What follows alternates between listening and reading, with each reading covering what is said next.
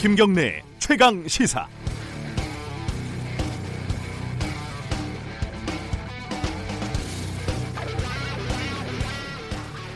이국종 아주대 권역 외상센터 센터장이 당선 무효형을 받은 이재명 도지사를 위한 탄원서를 법원에 제출을 하니까요.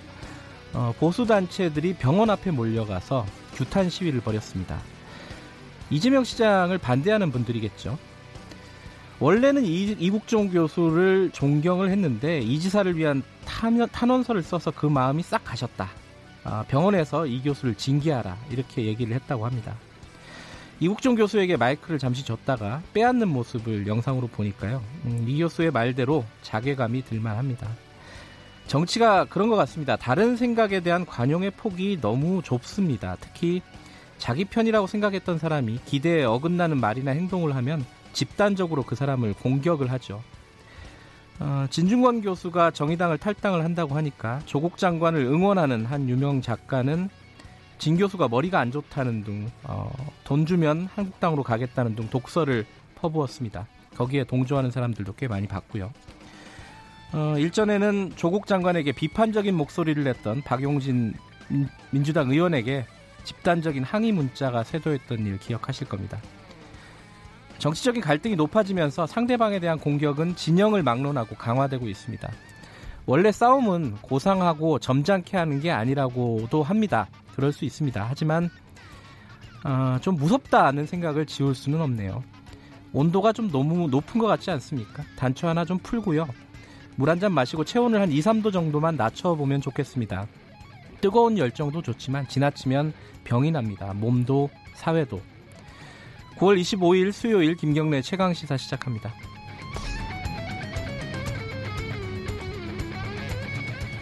네, 김경래 최강 시사는 유튜브 라이브로도 함께하고 계십니다. 문자 참여도 기다립니다. 샵 9730으로 보내 주시고요. 짧은 문자는 50원, 긴 문자는 100원 들어갑니다. 스마트폰 애플리케이션 콩으로 보내주시면 무료로 참여하실 수 있습니다. 자, 뉴스가 굉장히 많습니다. 오늘 주요 뉴스 브리핑부터 시작하겠습니다. 고발 뉴스 민동기 기자 나와 있습니다. 안녕하세요. 안녕하십니까. 아프리카 돼지열병 속보 좀 정리를 해보죠. 인천 강화군에서 또 발생했습니다. 네. 발병 사례가 모두 다섯 건으로 늘어났는데요. 네. 강화 발생 농가는 정부가 그동안 강력한 방역을 펼쳐온 중점 관리 지역 밖에서 지금 이게 확진 판정을 받았기 때문에 네. 기존 방역망을 뚫고 전국으로 확산되는 것 아니냐 이런 우려가 나오고 있습니다. 네. 당국의 역학 조사에서는 확진된 농장들 모두 차량 이동에 따른 역학 관계에 있는 것으로 나타났는데요. 이미 전국에 확산됐을 가능성도 일각에서는 제기가 되고 있습니다. 정부가 중점 관리 지역을 6개 시군에서 경기, 인천, 강원 전체로 확대를 했고요. 전국에 48시간 돼지 이동 중지 명령을 내렸습니다. 방역 현장에서는 당국의 정밀 검사가 허술하다 이런 비판도 나오고 있는데요.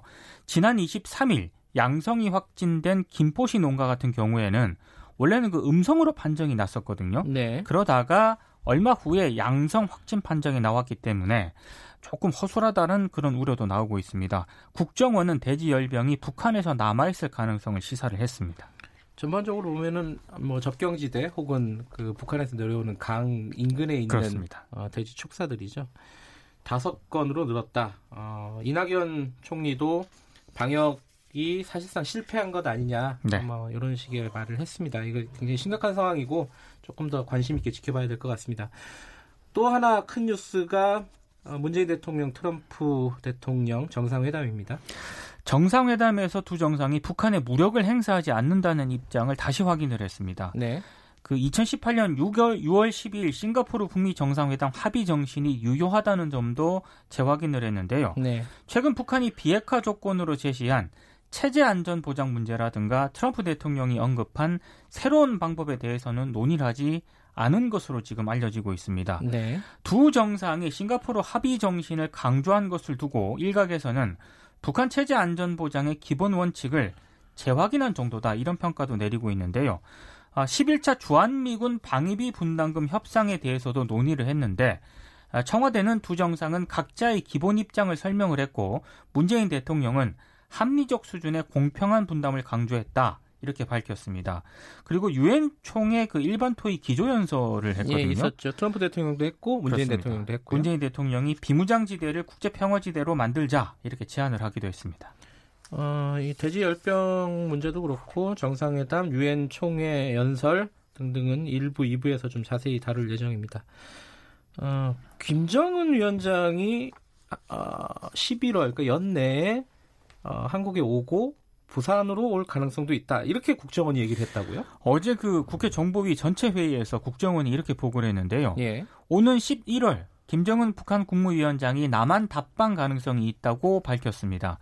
그러니까 비핵화 협상 진행이 어떻게 되는지에 따라서라는 전제를 달긴 했습니다만 만약에 잘 진행이 되면 11월에 부산에 올 가능성도 있다고 예상을 한 건데요. 네. 아, 그리고 김정은 위원장이 다섯 번째로 방중을 해서 북한 중국 정상회담을 추진할 가능성도 있다고 또 보고를 했습니다. 방중할 경우에 방문 지역은 북경 지역이나 동북 삼성이 될 것이라고 설명을 했습니다. 그리고 북미 실무 협상은 2, 3주 내에 재개될 가능성이 높고 합의가 도출이 되면 연내에 3차 북미 정상회담이 열릴 수도 있다고 예상을 했습니다. 문재인 정부 들어서도 국정원의 민간인 사찰이 이어져 왔다는 의혹에 대해서는 국가보안법 위반 혐의가 있는 조직에 대한 내사 사건이기 때문에 법적인 문제가 없다 이런 음. 입장을 밝혔습니다. 이 비핵화 시계가 잠시 좀 늦, 늦게 돌아갔었는데 그렇습니다. 빨라지고 있는 분위기긴 한데 이게 몇 년을 지금 2, 3년을 계속 이렇게 시기가 늦춰졌다 빨라졌다 해서 좀 냉정해지는 것 같아요. 그렇습니다. 네. 예, 예. 올해 안에 올 수 있는지는 좀 지켜봐야 될 것 같고요. 어, 국정원 관련된 내용이 하나 더 있네요. 국정원 프락치 공작 사건 대책위원회가 어제 참여연대에서 기자회견을 가졌는데요. 네. 국정원 사찰 의혹 진상규명과 대공수사권 폐지를 촉구를 했습니다. 네. 어제 기자회견에는 2014년 10월부터 지난달까지 5년 동안 국정원 정보원으로 활동한 김모 씨와 감시 대상이었던 시민단체 최모 씨가 참석을 했는데요. 김 씨는 국정원 지시에 따라서 시민단체 통일경제포럼에서 활동을 하면서 관계자 수십 명을 촬영 녹음하는 대가로 매달 기본급 200만 원 그리고 성과급 수십만 원을 받았다고 지난달 폭로를 했습니다. 예. 김 씨는 국가 권력의 압박을 이기지 못하고 해서는 안 될 행위를 했다고 이제 어, 어제 얘기를 했는데요. 네. 국정원 감시 네트워크는 이 김 씨의 진술을 바탕으로 진상조사 결과 보고서를 냈습니다. 비슷한 국정원 프락치가 더 있을 것으로 보고 양심선언 신고센터를 운영하기로 했는데요. 관련해서 오늘 한겨레는 국정원 프락치 사건 등의 영향으로 국정원 감찰실장이 최근 검찰 출신으로 교체가 됐다 이렇게 예. 보도를 하기도 했습니다. 그러니까 국정원은 아까 말씀하신 대로 어, 법적인 문제가 없다라고 얘기를 했지만은 어, 당사자는 어, 그렇지 않다는 어떤 취지의 발언을 계속 이어가고 있는 거죠. 본인이 이제 공개 기자회견을 통해서 예. 자신이 프락치 활동을 했다라고 지금 얘기를 하고 있는 겁니다. 사실 국회에서 이런 걸 국정조사도 하고 해야 아, 되는데 그렇죠. 그죠? 네. 좀 어, 조금 더 뭐랄까 사실관계가 명확하게 좀 나왔으면 좋겠습니다. 그렇습니다. 어, 서울대 노동자들이 연대 투쟁을 했다고요? 이 소식은 어떤 소식이죠? 그 서울대 청소 노동자, 네. 냉난방 시설 담당 노동자, 식당 카페 노동자들이 있거든요. 네. 350명이 어제 기자회견을 열었는데요. 어, 복리후생 그리고 노동자를 인간적으로 대우하라고 요구를 했습니다. 서울대가 지난해 4월 이 청소 경비 기계 전기 노동자 760여 명을 정규직으로 전환을 했습니다. 네. 근데 노동자들은 여전히 비정규직에 가까운 처우를 받고 있다라고 주장을 했는데요. 무기계약직으로 전환이 됐지만 달라진 게 없고 올해도 상여금을 단 10원도 받지, 못, 받지 못했다고 주장을 했습니다. 지난 23일부터 이 서울대 생활협동조합 노동자들이 무기한 파업을 지금 하고 있는데요. 기본급 3% 인상, 휴게시설, 노동환경 개선을 요구를 했습니다. 그리고 기계전기 노동자와 청소 경비 노동자들도 기본급 인상과 명절 휴가비 등을 요구를 하고 있습니다. 얼마 전에 그 청소 노동자 한 분이 사망을 하면서 그렇습니다. 그죠? 네. 그 휴게 공간이 어, 어처구니 없을 정도로 열악하다. 네. 뭐 이게 좀 어, 논란이 됐었는데 그좀 이어지는 얘기인 것 같습니다. 네. 이주 노동자 얘기도 있네요. 서울신문이 이정미 정의당 의원실과 근로복지공단의 산재 신청 자료를 종합 분석을 했는데요. 네. 최근 3년간 산재 승인을 받은 외국인 사망자가 모두 305명이었습니다.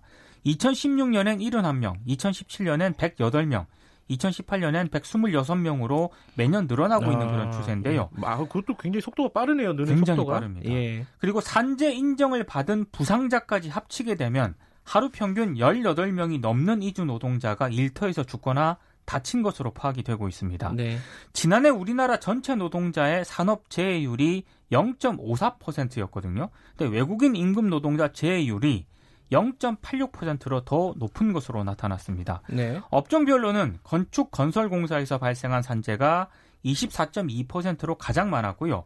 음식 숙박업, 숙박업이 11.4%, 기타 건설공사가 6.7% 순이었습니다. 위험을 이주 노동자에게 떠넘기는 죽음의 이주화가 전해지고 있, 진행이 되고 있는 것 아니냐 음. 이런 우려도 나오고 있습니다. 죽음의 외주화가 아니라 이번엔 죽음의 이주화군요. 이주화. 예. 아 이게 그 외국인 노동자들의 재율이 훨씬 높네요. 그렇습니다. 어, 두 배까지는 아니더라도 굉장히 높은 편이고 한 해에 100명 이상이 지금 사망하고 있다. 그렇습니다. 좀 심각한 문제네요. 네. 마지막 소식 좀 간략하게 전해주시죠. 유석춘 교수가 발전사회학 강의를 연세대가 중단시키지 않았습니까? 근데 또 다른 강의인 대한민국의 건국과 발전은 그대로 진행을 하기로 했습니다. 네. 어제 강의 도중에 한 학생이 위안부 관련 발언이 논란이 되고 있는데 어떤 입장이냐고 물으니까 유, 유 교수가 여러분이 알고 있는 일제시대의 쌀 수탈, 위안부 강제 동원은 스테레오타입이다. 전 국민이 그렇게 알고 있지만 새로운 연구로 기존 지식이 도전받고 있고 여러분이 그걸 알아야 한다. 이렇게 얘기를 했고요. 네. 전태일이란 사람이 노동자로 일하면서 착취당해 자살한 걸로 아는데 그게 아니라는 사실도 강의를 할 것이다. 자신이 직접 연구한 내용이다. 라고 또 얘기를 하기도 했습니다. 연세대 총학생회가 어제 입장문을 발표를 했는데요. 학생과 위안부 피해자에게 사과하고 대학 본부는 류석춘 교수를 파면하라. 이런 내용입니다. 이 전태일 여사 관련된 얘기는 당시 월급 많이 받았다 이런 얘기더라고요. 보니까 그렇습니다.